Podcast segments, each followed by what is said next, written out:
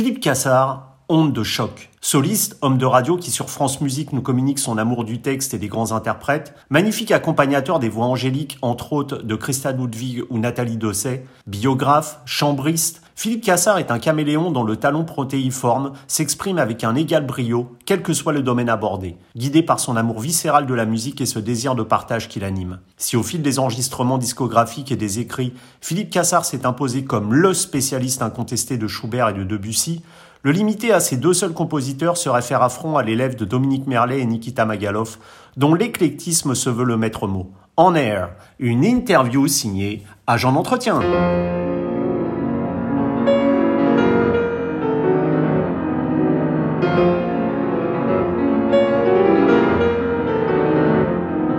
Cassard, bonjour. Bonjour Nicolas. On sait très bien Philippe que aimer la musique ou, s'en détourner, surtout quand, quand, on est enfant, c'est ça dépend souvent de la, de la première approche que l'on en a et même bien avant le conservatoire. Je crois que vous concernant, c'est une dame professeure de l'un de vos voisins qui vous a communiqué un peu ce goût pour le piano. Est-ce que tout est parti d'une rencontre? Ah, vous êtes bien renseigné déjà, mais oui.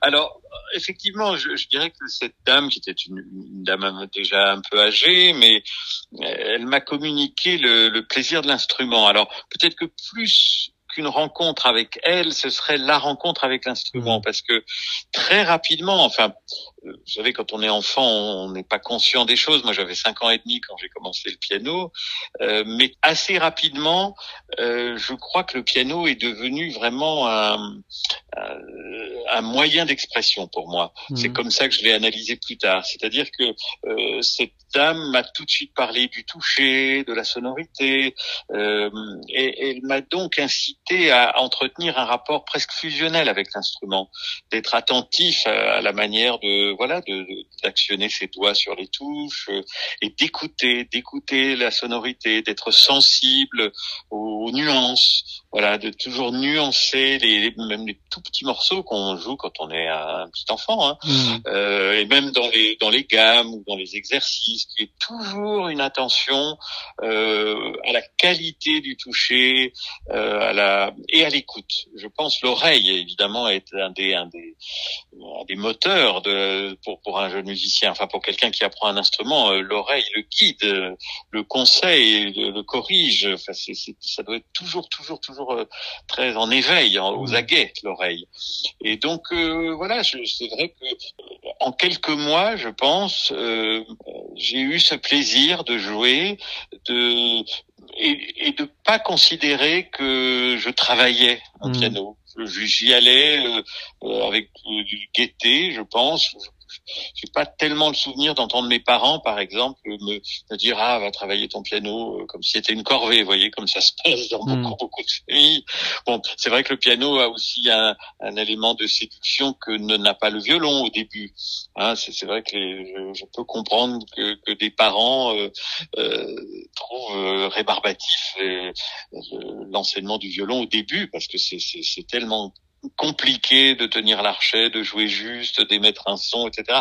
Avec le piano, ça se pose pas, puisque tout de suite on a un son et il faut juste ensuite le voilà faire, en sorte que les sons ensemble soient soient soient jolis. Comme vous le disiez, Philippe, euh, ça a été une rencontre et puis un, le souvent le les gens que j'interviewe, enfin les, pianistes me disent qu'effectivement au-delà de la rencontre, c'est aussi euh, par le biais de l'instrument un moyen peut-être de s'exprimer, de dire des choses qu'ils ont au fond d'eux et qu'ils n'arrivent pas forcément à, à, exprimer avec des mots. Est-ce que ça, ça, ça évolue justement dans la vie d'un musicien, ce rapport avec l'instrument? Ah ben Sûrement, comme, comme je le disais, on n'est pas conscient quand on est enfant et je crois qu'il faut se garder quand on se, quand on commence à analyser le passé, il faut se garder d'enjoliver les choses. Hein. C'est-à-dire que euh, je crois pas qu'on puisse vraiment dire euh, relater les événements les, les, les en mmh. détail. Tout, tout, est quand même assez reste assez confus. Et pourtant j'ai une mémoire d'éléphant. Je me souviens de beaucoup beaucoup de choses, de scènes très précises. De... Mais ça reste quand même dans un tout euh, relativement euh, un peu magma quand même. Mmh. C'est après, une fois qu'on commence à réfléchir, et très simplement d'ailleurs, quand tout à coup, d'un instrument qui vous fait plaisir, comme ça qu'on apprend euh, et qu'on est un peu doué, donc ça marche bien, et que tout à coup on passe d'un professeur particulier privé à un conservatoire, ce qui était mon cas. Mais mmh.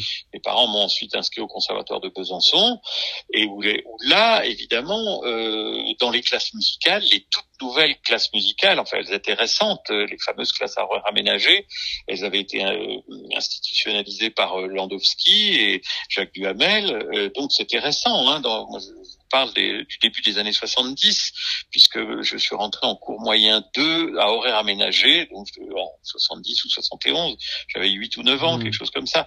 Donc à partir de là, on commence à réfléchir parce que ce qui dit conservatoire dit examen. Euh, donc voilà, on est jugé, on est et, tout est beaucoup plus suivi. C'est-à-dire qu'il n'y a pas le côté euh, je prends mon cours par semaine avec mon professeur particulier. Hmm. Il y a toute l'histoire de la musique, il y a de la, euh, de la chorale, on fait on joue dans un orchestre. Enfin, il y a, du solfège évidemment. Enfin, tout devient beaucoup plus académique. Hmm. Hein. Mais et, et mais ce plaisir-là ne m'a jamais quitté et il ne me quitte jamais. C'est-à-dire que s'il y a vraiment un point commun entre les toutes premières euh, minutes où j'ai mis les mains sur un piano et maintenant, c'est cette notion de plaisir. Plaisir, oui. Alors, hmm. oui, cette notion de plaisir, elle m'a été évidemment inculquée, c'est-à-dire que j'ai eu la chance d'avoir un professeur au début qui n'a pas du tout eu vis-à-vis de moi un, un enseignement euh, euh, stupide, enfin pas agréable, enfin, enfin purement mécanique, mais au contraire a tout de suite parlé du son, tout de suite parlé de l'écoute, voilà les deux, deux choses motrices. Et donc ça, ça ne m'a pas quitté. Hmm. Je dirais que cette jeunesse-là n'a fait que s'amplifier, euh, que de trouver confirmation au fil des années de mes études, de mes autres professeurs.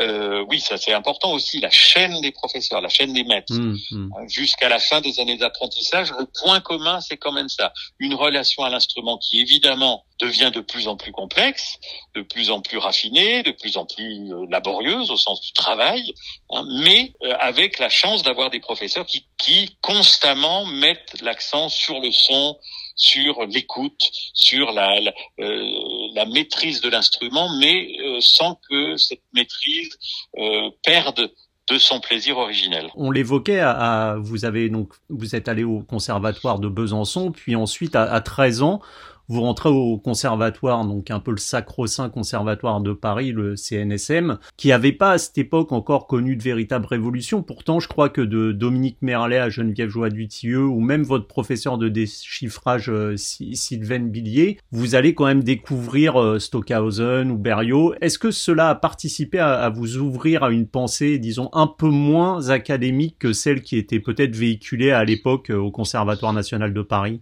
Ah oui, non mais sûrement. Ça, c'est indéniable. et c'est encore une fois une question de chance. J'aurais pu entrer euh, chez euh, Lucette Desca mmh. ou chez Raymond Trouard, euh, c'était à l'époque des classes quand même en fin de course, en fin de parcours. Enfin, c'était des professeurs qui allaient prendre leur retraite deux ans ou trois ans après après que je, moi je sois rentré au conservatoire. Donc Dominique Merlet, à l'époque, c'était le plus jeune professeur du conservatoire de Paris en piano. Il avait en 75, il devait avoir 37 ans ou 38 ans, donc il était jeune et il était très ouvert parce que lui-même, lui-même, euh, pour vous donner un exemple de son ouverture d'esprit, quand il s'est présenté, quand il a gagné le concours de Genève, le concours international de Genève en 57, il avait joué lors de son épreuve récitale la sonate d'Henri Dutilleux, qui était contemporaine de 9 ans. voyez mm. Donc, euh, c'est quelqu'un qui a joué, qui, quand on regarde le, le, répertoire de Merlet dans les années 60, qui suivent donc euh, son concours à Genève, on voit qu'il joue du Prokofiev, du Bartok. Il est quasiment un des premiers en France à jouer l'œuvre presque entière de, de Béla Bartok et avec un intérêt pour la, vraiment la musique de son temps, la musique contemporaine. Et à l'enseignement de Dominique Merlet, euh, s'est ajouté l'enseignement de Sylvain Billier, qui était mon professeur de déchiffrage, alors qu'il était encore beaucoup plus radical, euh, qui elle m'a fait découvrir le piano préparé de John Cage, m'a effectivement initié à des langages beaucoup plus euh, complexes, enfin plus plus radicaux, j'employais ce mot-là, donc Stockhausen, Boulez, pas hmm. seulement d'ailleurs en, en, déchiffrant de la musique ou en lisant des partitions, mais en allant à la, à la, à la phonothèque de, de, de, du conservatoire, on écoutait des disques, on découvrait des œuvres, et puis voilà, voir aussi le graphisme de, de la musique euh, de la, après 1950, hein, c'est-à-dire que une musique beaucoup plus éclatée, des partitions qui sont plus du tout du tout classiques avec les deux portées, etc. Enfin, ça, ça a été évidemment l'acquisition de connaissances euh, formidables. Et puis euh, chez Merlet, j'ai joué du Stockhausen, je me souviens, le 9e Klavierstück. Euh, j'ai joué aussi les pièces aux puissances de Schoenberg. On jouait quasiment pas de, musique sérielle au conservatoire. Les variations de Webern aussi, je les ai travaillées chez Merlet. Et puis alors, Geneviève Joie Dutilleux, c'était la femme de Dutilleux. Hmm. Je peux pas dire que chez elle, j'ai appris de la musique euh, contemporaine. Non, je peux pas dire ça. Mais elle, en tout cas, euh, si elle n'était pas proche des cercles les plus euh, les plus radicaux de l'époque, l'école de Darmstadt, tout ça, Stockhausen, euh, Berriot, Boulez et autres, en tout cas, elle était ouverte sur une musique, disons, contemporaine, enfin, hmm. moins, moins audacieuse. Mais elle, elle en jouait énormément. Elle en jouait énormément, et pas seulement la musique de son mari. Donc c'est ça, c'est un environnement favorable qui fait que moi, j'ai pas les le souvenir d'une école euh, poussiéreuse parce que j'ai eu la chance d'avoir les trois bons professeurs. Vous voyez, mais je, suis très conscient euh, après coup que le conservatoire à l'époque, c'était quand même, oui, euh, c'était quand même assez sclérosé, assez assez poussiéreux et que Stockhausen personne ne connaissait quasiment. Enfin, voilà, et que les professeurs de piano développent. Enfin, vous voyez, les grands professeurs de piano de l'époque, c'était Ciccolini, Sancan.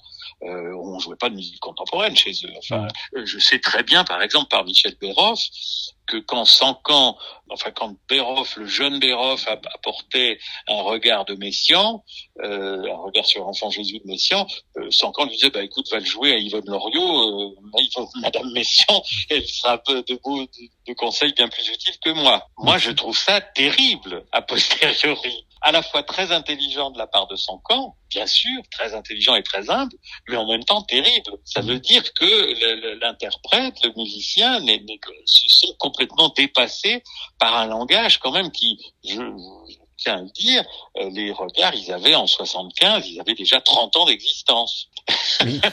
Vous pensez justement, parce qu'on on le disait au départ, que effectivement la musique sont les rencontres, puis ensuite les maîtres. Vous pensez que les grands maîtres rencontrés pendant pendant le parcours du musicien sont ceux qui façonnent l'interprète, ou, ou au moins un esprit plus que ce terme école, je crois que vous réfutez d'ailleurs totalement.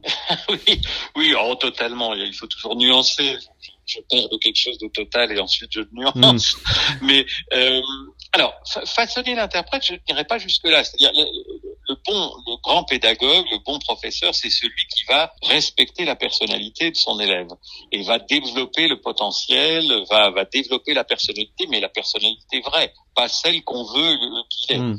Ça, c'est le grand pédagogue. Donc euh, maintenant, le, les bons professeurs, justement, ils, ils sont, ils doivent être extrêmement exigeants, ils doivent être impitoyables, je pense, ils doivent être très très durs au niveau de l'exigence de, de niveau et en cela, ça, genre, été à rue d'école, hein, parce que Merlet, ça rigolait pas. C'était une classe euh, euh, réputée pour sa, voilà, sa rigueur. Alors lui, il réfute complètement euh, cette idée. Enfin, ça, ça l'insupporte qu'on lui dise qu'il était quelqu'un de d'assez sévère, mais en même temps, il y avait une école de travail. Enfin, on, travaillait beaucoup. Il fallait, il fallait apporter vraiment beaucoup de choses.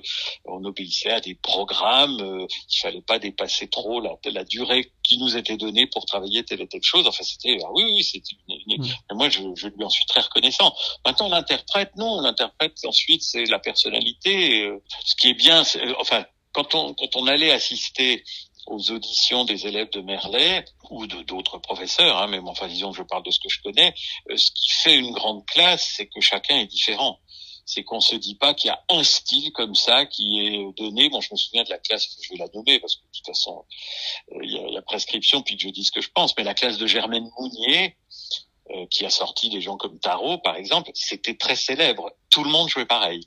Et tout le monde jouait toute la musique pareille. C'est-à-dire qu'on jouait Bach comme Chopin, Chopin comme Debussy, Debussy comme Beethoven et Beethoven comme Prokofiev. Le même son, la même technique, le même manque de, enfin voilà, tout était nivelé comme ça, le bon style conservatoire. C'était frappant, enfin, c'était, hmm. alors que Merlet, Sancan, Piccolini, euh, c'était c'était quand même des classes où, où Loriot, Yvonne Loriot, où s'exprimaient les personnalités euh, très différentes. Et euh, alors il y avait peut-être un, un, moule, un dénominateur commun à chacun de ces élèves au niveau technique, de la préparation, de la réalisation des choses, mais mais quand même les personnalités les professeurs laissaient les personnalités de leurs élèves s'exprimer. Et vous, vous, êtes Philippe Cassard, donc un, homme aux, multiples casquettes, hein, puisque vous êtes euh, concertiste, mais également homme de radio, puisque vous, vous avez présenté en, entre autres sur France Musique pas moins de 430 émissions de notes du traducteur. Le fait pour préparer ces émissions justement de plonger dans le texte pour passer au crible le, processus créatif du compositeur, est-ce que ça a été au-delà de l'apport, euh, on va dire, de l'enrichissement intellectuel de la chose? Est-ce que ça a modifié votre approche de certains textes dans votre interprétation? Alors, modifié, je sais pas. Je ne suis pas conscient de ça. Mais en tout cas, euh, affiner et raffiner le, le, travail, le, le, regard sur les textes. Enfin, alors ça, certainement. Parce que le principe de note du traducteur, qui s'est arrêté en juin 2015, après dix ans, c'était que moi j'arrivais au studio 105 de la maison de la radio, c'était antipique, j'avais un piano à queue sur la scène, et pendant une heure et demie, euh, le principe c'était d'ouvrir une partition, qui par exemple la barcarolle de Chopin ou l'île mmh. joyeuse de Debussy, de la jouer. Ensuite, dans un premier temps, de parler de l'œuvre au sens historique et au sens stylistique, la replacer dans son contexte, quand est-ce qu'elle a été écrite, qu'est-ce qui a été écrit avant, après, euh, est-ce qu'on peut s'appuyer sur une correspondance du, compositeur, euh, où il, où il parle de son œuvre, etc. Un deuxième temps, c'était souvent de faire écouter d'autres interprètes que moi-même, parce que moi, comme je le disais toujours, ce n'est pas la vérité. J'apporte mon point de vue, mais mon point de vue n'est pas la vérité. C'est une vérité parmi plein d'autres. Donc, je faisais écouter souvent d'autres interprètes, en partant quelquefois des, des enregistrements historiques pour voir comment euh, le regard des interprètes peut éventuellement, mais pas forcément, évoluer à travers les générations. Et puis ensuite, dans la troisième et la plus importante partie de l'émission, c'était de décortiquer l'œuvre, mais pas d'une manière pédante, universitaire ou même euh, conservatoire. C'est-à-dire, je, je, voulais que ça s'adresse au plus grand nombre et que le plus grand nombre puisse, puisse avoir accès à la partition sans passer par le jargon. Donc, comme j'étais au piano, je pouvais tout de suite donner des exemples. Et mon idée, c'était de dire au public, voilà, j'ai devant moi l'île joyeuse de Debussy, qu'est-ce que j'en fais? Qu'est-ce que l'interprète fait de cette partition? Comment reçoit-il le texte? Comment analyse-t-il et voit-il les indications portées par le compositeur?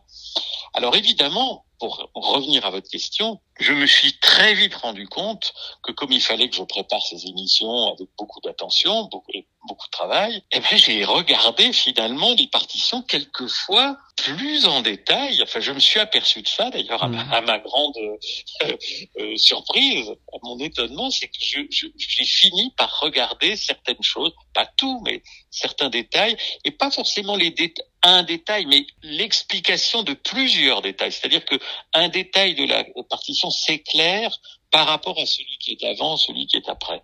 De remettre en perspective les indications du compositeur. Et ça, ça a été un travail pour moi capital dans mon dans mon métier de musicien, enfin de pianiste, d'interprète, c'est que ces, ces, émissions qui ont commencé en 2005 ont été un formidable moteur d'acquisition, de oui, de connaissances, de, de, de, raffinement du travail, de d'observation de, de, la partition, et puis de la remise dans son contexte, la remise en perspective de la partition. Et ce qui veut dire que ça m'a permis d'entendre des centaines et des centaines d'œuvres que je ne connaissais pas forcément, ou en tout cas qui était un peu disséminé comme ça dans l'histoire de la musique pour moi jusqu'à ce moment-là. Et quand je l'ai réécouté, quand je réorganisais un discours autour de l'œuvre en question que je présentais au public, alors là, les choses s'éclairaient différemment. Hmm. Et, et, et, je dis, je pars toujours du principe qu'il faut jamais dénier à l'interprète, au musicien interprète, son instinct, son, son instinct d'interprète, son instinct de musique,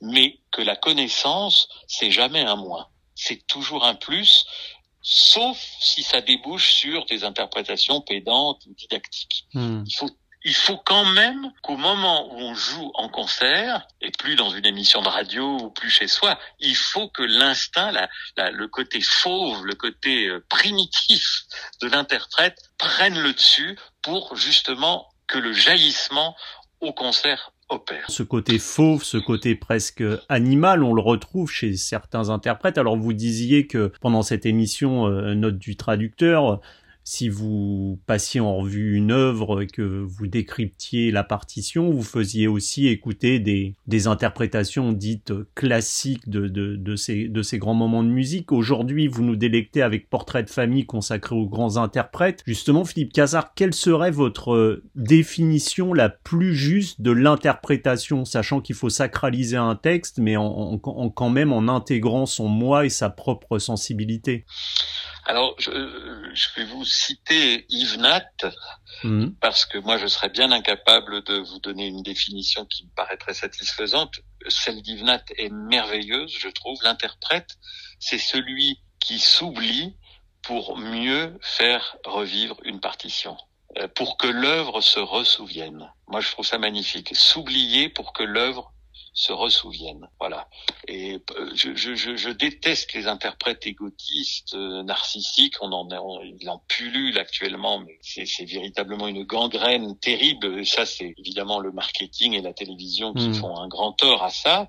Mais euh, et moi, je crois beaucoup dans l'humilité de l'interprète dans son travail acharné, mais dans la, vérité de l'œuvre, elle apparaît si, à force de travail, on finit par s'oublier en elle. Je fais j'ai souvent fait entendre pendant notre traducteur une leçon de théâtre de, du comédien Michel Bouquet, parce qu'il y a eu, de, ça a été édité, il a été professeur au Conservatoire d'art dramatique pendant quelques années, très peu de temps, euh, quatre ou cinq ans. Enfin, Denis Podalides, Muriel Robin, Jérôme Kircher ont été ses élèves parmi d'autres. Et il y a une leçon parmi ces cours qui, pour moi, est fondamentale parce qu'elle peut s'appliquer absolument aux musiciens interprètes, c'est quand il dit il faut, il faut mâcher le texte. Il faut le mâcher jusqu'à ce qu'il rentre en vous. Mais c'est pas une question de mémoire, hein, mais à ce que vous incarniez ensuite le personnage.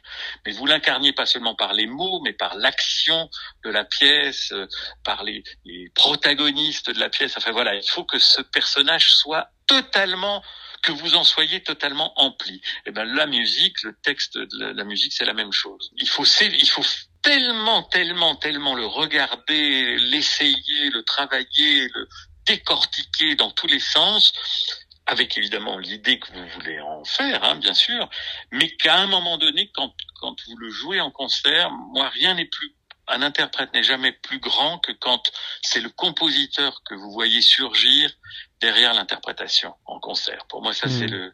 Et pourtant, vous voyez, euh, j'aime des artistes aussi différents que Zimmerman, Radulopou, voilà, c'est ça. ou d'autres. c'est pas la question, mais eux, c'est ça qui est leur euh, leur moteur. Ils s'en foutent d'eux-mêmes ils se, ils se moquent complètement de d'eux-mêmes. Enfin, je veux dire, eux-mêmes ne leur appartient pas. Enfin, ce, qui, ce qui est grand pour eux, c'est de servir la musique et le compositeur. Et en même temps, ça laisse quand même la place à l'expression de la sensibilité, parce que comme vous l'évoquiez là, entre euh, Brendel, on peut prendre Horowitz, euh, Cortot, Sanson François, on retrouvera jamais la même sensibilité, la même interprétation. Donc c'est savoir s'oublier soi-même au profit de l'œuvre, mais tout en gardant quand même sa propre sensibilité, je suppose. Ah, mais bien sûr, mais parce que déjà euh, euh, chacun de ces pianistes que vous citez euh, a sa, sa, signature par la sonorité. Hmm. C'est pour ça qu'on reconnaît après trois notes Horowitz, Richter, Arao, Cortot. au bout de trois notes, on sait qui. Enfin, ceux qui aiment le piano, hmm. les fous de piano, ils le savent. De même que on reconnaît la voix de Maria Callas immédiatement, celle de Pavarotti ou le violoniste Yasha Heifetz hmm. immédiatement. Enfin, les connaisseurs, les mélomanes reconnaissent. Ce qui veut bien dire que la sonorité, c'est leur voix, c'est leur manière de s'exprimer, mm. c'est leur signature, leur griffe. Mais euh, moi, je crois beaucoup à la sensibilité et à, le, et à la subjectivité totale de l'interprète. L'interprète, il doit pas être un, repro, il doit pas faire une reproduction photographique de la partition. La reproduction euh, photographique, c'est pas en trois dimensions. Il faut que l'interprète soit en trois dimensions. Il faut qu'il rentre dans la partition. Et puis qu'il soit le spéléologue.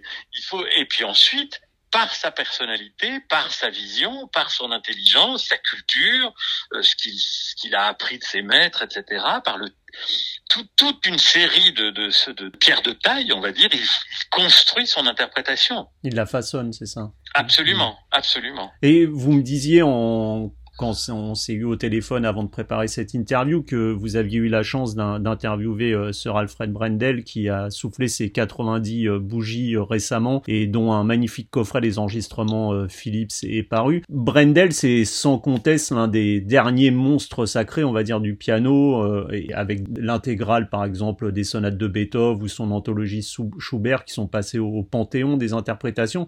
Que gardez-vous de cette rencontre avec ce musicien dont la philosophie était euh, pas de regrets, seulement des projets. oui, c'est vrai que c'est quelqu'un qui a toujours euh, vu en avant, toujours, toujours. Mm.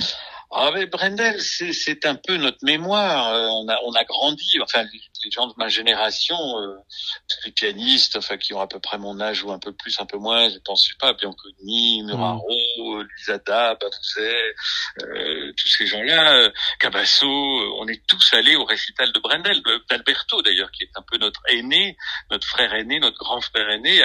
c'est lui qui est allé avant nous écouter les, les récitals que Brendel, les récitals Schubert que donnait Brendel à la fac de droit, quand le, la série Piano 4 étoiles commençait, débutait mmh. à la fac de droit avant qu'elle s'installe au Tête des Champs-Élysées et à Pleyel. Donc, euh, moi, j'ai été à Vienne en entre 82 et 85 au moment où il a commencé son cycle Beethoven, mais où il a joué, il a joué, je me souviens, un ou deux récitals entièrement Schubert. C'était des révélations, quoi, parce que moi, ce qui me plaisait chez Brendel, c'est que c'était pas académique. C'était un Viennois, enfin d'adoption, mais pas du tout académique. Parce que j'étais étudiant à Vienne et moi je trouvais que l'enseignement était très académique, où on nous disait voilà Mozart c'est comme ça, Beethoven c'est comme ça, Schubert c'est comme ça. C'était comme ça très réglementé, très grillagé. Euh, on laissait pas beaucoup de liberté et de fantaisie aux, aux étudiants. Il fallait obéir comme ça à des lois. On savait pas d'où elles venaient ces lois. On disait la tradition viennoise. On avait un pianiste, Brendel, je pourrais aussi citer, citer Badoura Skoda, mais disons Goulda, Frédéric Goulda. Mais voilà, ces trois-là, c'était quand même les trois plus grands viennois, sinon de naissance du moins d'adoption, et chacun jouait Schubert, Beethoven, Mozart d'une manière absolument pas traditionnelle et académique. Et Brendel, pour moi, il avait le feu sacré. C'est-à-dire que quand il se jetait dans une sonate de Beethoven, euh, il y mettait le feu, quoi. Il était, on avait l'impression qu'il jouait sa vie, quoi. Chaque note, chaque note, ça, ça semblait, mais être sacré pour lui. Mmh. avait un côté plus, plus ludique, euh, plus inattendu, plus imprévisible, quelquefois choquant. Euh, les récitals étaient up and down. Enfin, ça pouvait être absolument génial, raté, parce que voilà, c'était quelqu'un d'urgence comme ça, quelqu'un de l'instant. Et puis Badoura, euh, Badoura Skoda, c'était peine plus classique, mais je mets pas de réserve derrière ce mot-là. Mais mmh. c'était c'était un jeu magnifique et puis c'était un jeu très très musicologique. En fait, c'était quelqu'un de tellement cultivé, donc on sentait que chaque idée qu'il mettait en valeur, c'était le produit quand même d'une réflexion très intense sur le style, la manière de faire un tri, un mordant, etc., etc. Mais c'était quand même génial. Donc voilà quand même les artistes que j'ai entendus euh, quand j'avais 20 ans, quoi. Et ça, ça, vous, ça vous marque, ça, ça vous forme, ça vous fait réfléchir. Et vous parlez de justement votre passage euh, viennois. Est-ce que c'est à, ce moment-là qu'est née votre, euh, on va dire, passion pour Schubert et sa musique surtout? Ah, alors disons que oui, vous avez raison. Ça, ça, on va dire que c'est devenu une passion. Je, Schubert, euh, j'ai eu la chance alors vraiment, je dois dire, euh, Merlet, Dominique Merlet au conservatoire était un des rares euh, à permettre à ses, je dis bien permettre à ses élèves de jouer du Schubert, parce que Schubert c'était un compositeur, enfin au conservatoire, on se demandait euh, pourquoi il fallait jouer cette musique qui, dont on n'évaluait absolument pas la difficulté. Hein. alors, et Merlet, lui, au moment où je suis entré au conservatoire, il terminait d'enregistrer pour la radio, pour France Musique, l'intégrale de la musique à quatre mains, avec euh, un autre pianiste qui s'appelait, qui s'appelle Désiré Nkawa, et avec qui il avait donc enregistré les six ou sept heures de musique à quatre mains de Schubert. Hein, c'est énorme ce, ce, ce, corpus. Donc il avait une connaissance de cette musique et il avait joué très jeune euh, les dernières sonates Alors ça aussi, c'était pas du tout à la mode dans les années 60 de jouer du Schubert. Euh, voilà. Donc il avait quand même une connaissance de ce répertoire. Mais pour ce qui est du lead euh, et d'autres choses de Schubert, tout ça, le quatuor, la musique de chambre, ça c'est vraiment à Vienne. Et c'est là que ça a basculé. C'est-à-dire, c'est une musique que je trouvais séduisante et très agréable mais je ne m'étais pas encore, j'étais pas tombé dans la marmite, disons. Hmm. Quand je suis arrivé à Vienne, euh, les premiers concerts, euh, moi j'allais à des concerts tous les jours, tous les jours, tous les jours, parce que ça coûtait pas cher et que j'étais, j'avais une fringale comme ça d'aller écouter, découvrir. Euh, il y a eu deux facteurs, trois facteurs qui ont qui m'ont fait basculer dans la passion pour Schubert.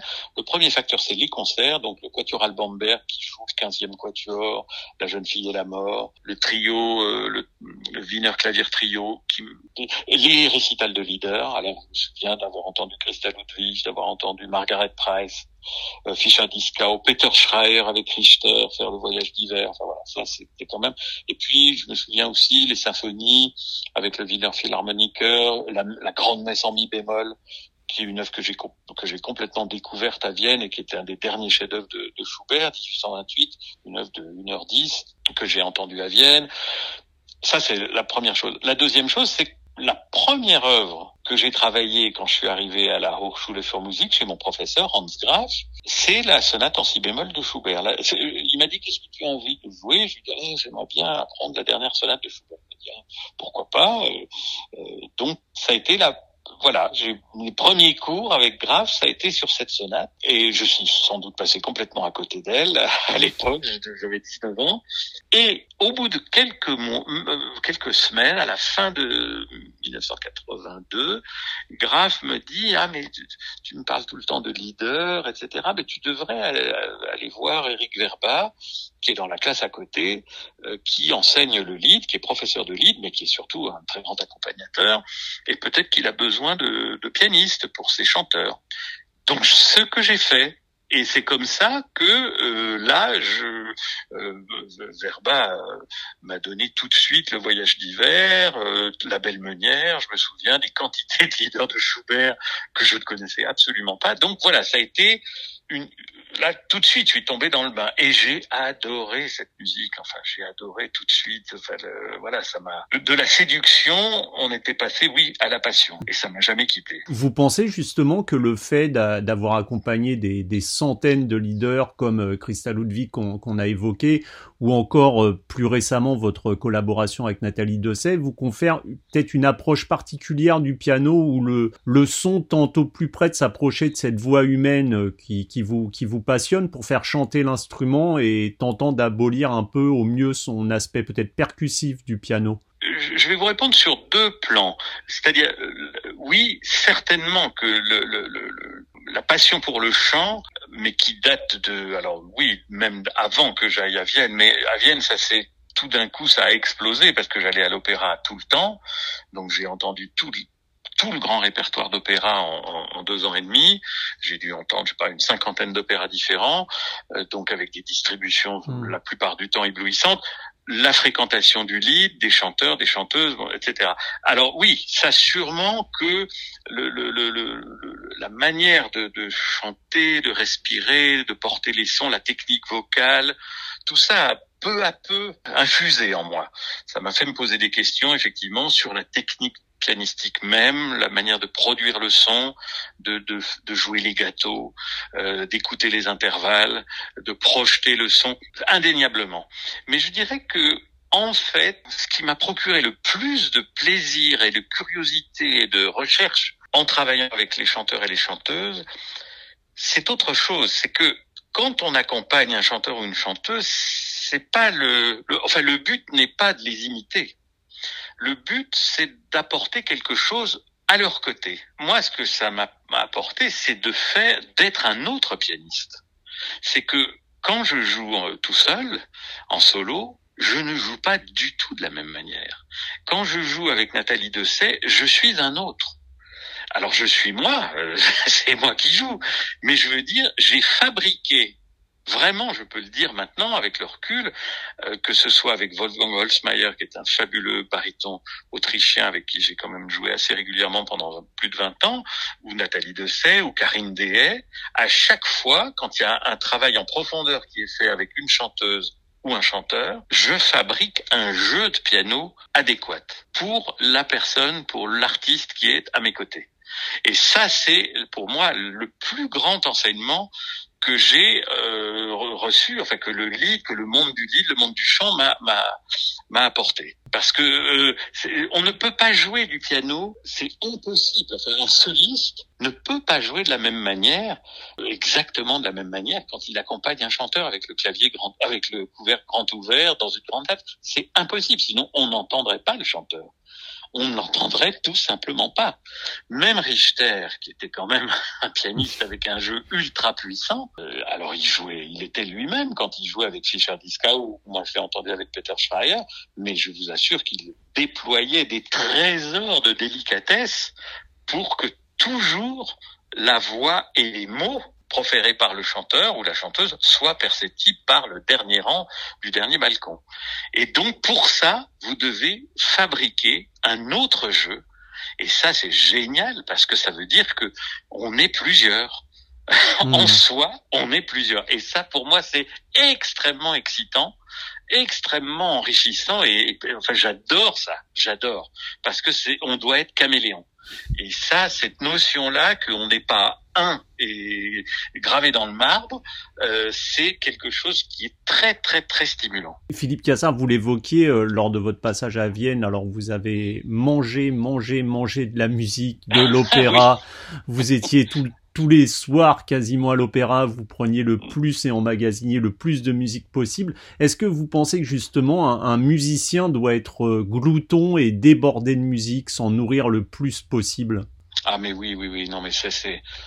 Enfin, ça doit même pas se poser cette question. C'est-à-dire que quelquefois je suis atterré de devoir le dire à des, à des étudiants. Alors je dis bien quelquefois parce que quand même, hein, euh, le, le, le, mouvement général, c'est de, d'écouter de, la musique, de découvrir. De, et là maintenant, avec Internet, euh, etc., on, a accès quand même à, à des banques de données gigantesques où on peut vraiment tout découvrir, tout entendre. Mais c'est une règle. Enfin, c'est, je veux dire, comment imaginer qu'on peut comme ça. Euh, euh, enfin, il y a justement que les narcissiques dont je parlais tout à l'heure, qui pensent que à eux seuls ils vont transformer le monde. Mais ils sont simplement pathétiques parce que moi je peux entendre et je dis moi je pourrais parler pour pour mes collègues ceux que j'ai cités par exemple tout à l'heure.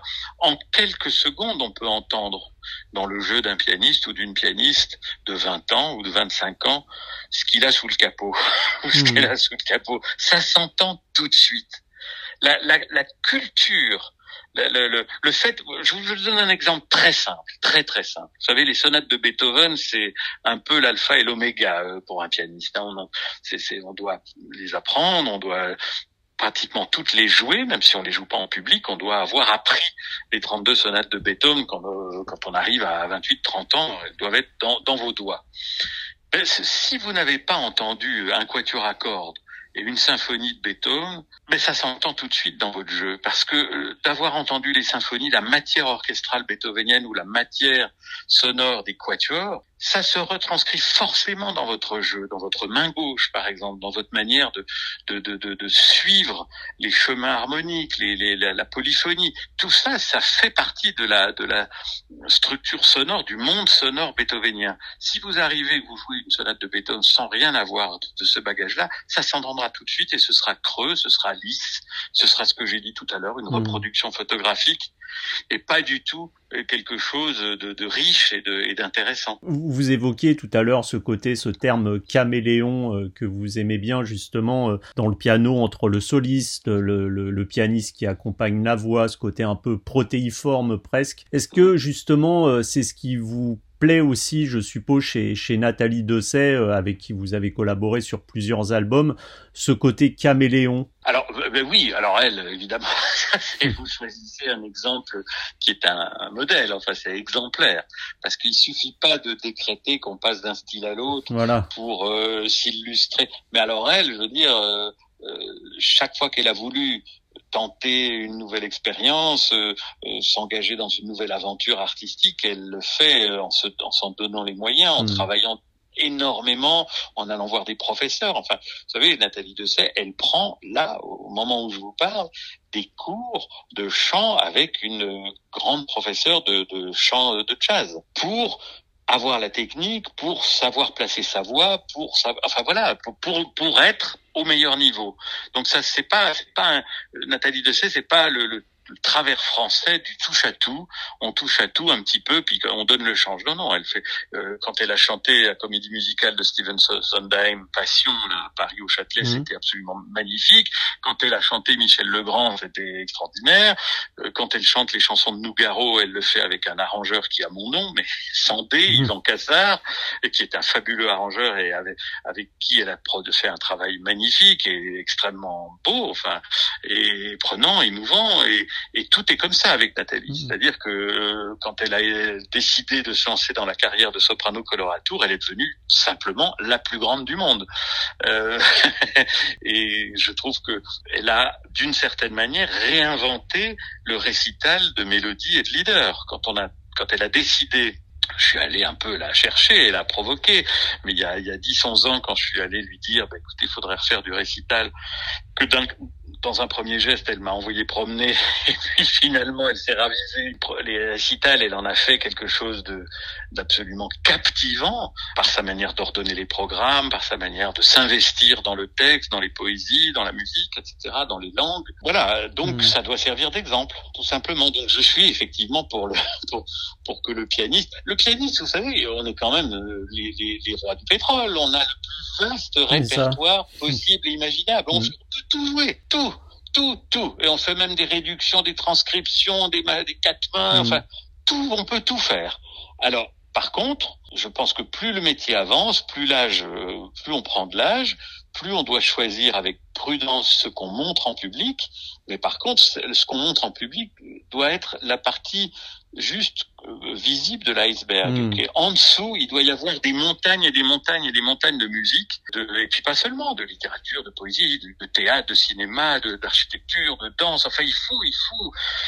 Enfin, on n'a qu'une vie. Alors, si ça peut juste faire le clown sur la scène euh, et à recevoir les, les, ovations du public, pour moi, je trouve ça d'un ennui et je trouve ça pathétique. Enfin, c'est rien pour moi. Hmm. C'est pas ça la vie d'un artiste. Alors, deux dernières questions, Philippe Cassard. Je vous sais, euh, comme moi, outre le, piano euh, grand amateur de vin. Euh, je voulais.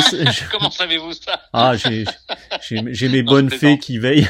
Euh, je voulais savoir quel vin vous conseilleriez pour s'accorder au mieux et profiter de cette sonate numéro 21 de Schubert? Je savais que ça va vous paraître d'un snobisme achevé, mais quand même, j'ai, euh, savez, la sonate de la 21e, elle dure 40 minutes, voilà, mais il y a quatre mouvements. Alors moi, je pensais au premier mouvement, qui fait 20 minutes, 21 minutes, qui est un grand voyage, avec plusieurs étapes, plusieurs moments où on avance, d'autres où on euh, reste à rêver un peu. Et je trouve que ce, un vin mythique, légendaire, qui procède comme ça par étapes, qui est un voyage à la première gorgée, un autre voyage à la deuxième, etc., etc., ce serait la Conti. Ah. J'ai eu peu d'expérience de Romani Conti dans ma vie.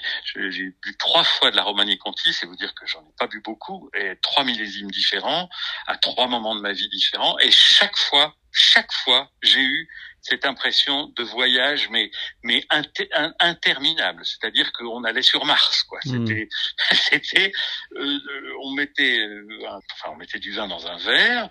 Il y avait d'abord le nez, on, se disait mais c'est voilà ces odeurs de violette si caractéristiques de, de la Romanée Conti et, puis et puis à chaque gorgée une histoire qui devient une nouvelle qui devient un roman qui devient un roman fleuve c'est c'était incroyable. Je crois que pas un, un autre vin dans ma vie je n'ai pas bu tous les vins, hein, mais en tout cas de tous ceux que j'ai dégustés, c'est vraiment celui qui me rapprocherait de ce premier mouvement de la sonate de Schubert, parce que ce premier mouvement, c'est c'est un voyage sans fin, mmh. puisqu'on revient au début, à la fin, on boucle la boucle à la fin de ce premier mouvement, il boucle la boucle, il ramène la première phrase, et il y a un peu de ça dans la Romane Conti. Et alors, autre compositeur qui a quand même jalonné au niveau discographique euh, votre votre carrière, euh, Philippe Cassard, il y a forcément Claude Debussy. Donc pour la première arabesque de Debussy, pour, vous verriez quel vin? Alors ça, on n'est plus, on n'est plus du tout au niveau de la de la sonate. Alors vous me parliez d'une sonate que Schubert a écrite trois mois avant sa mort, mais alors qu'il était quand même en pleine vitalité encore. Hein. il, y a, il, y a, des moments très toniques dans cette sonate de Schubert. Là, vous me parlez d'une œuvrette de jeunesse, hein, un truc qu'il a écrit. Euh, euh, il avait un peu plus de 20 ans, euh, Debussy.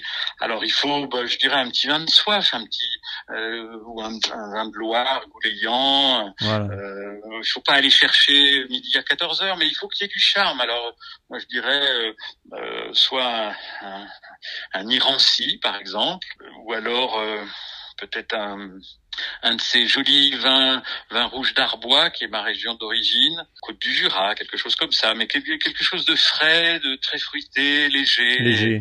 Et, voilà, et il passe aussi. C'est bien comme ça, il y en aura pour toutes les bourses entre. voilà. Parce que après le Romané Conti, forcément, euh, ça risque de faire un peu désordre. Bah, écoutez, Philippe Cassard, merci beaucoup pour cette interview et puis euh, bah, j'espère à très bientôt. Merci beaucoup de votre accueil et de votre écoute, Nicolas. Merci Philippe, au revoir. Au revoir.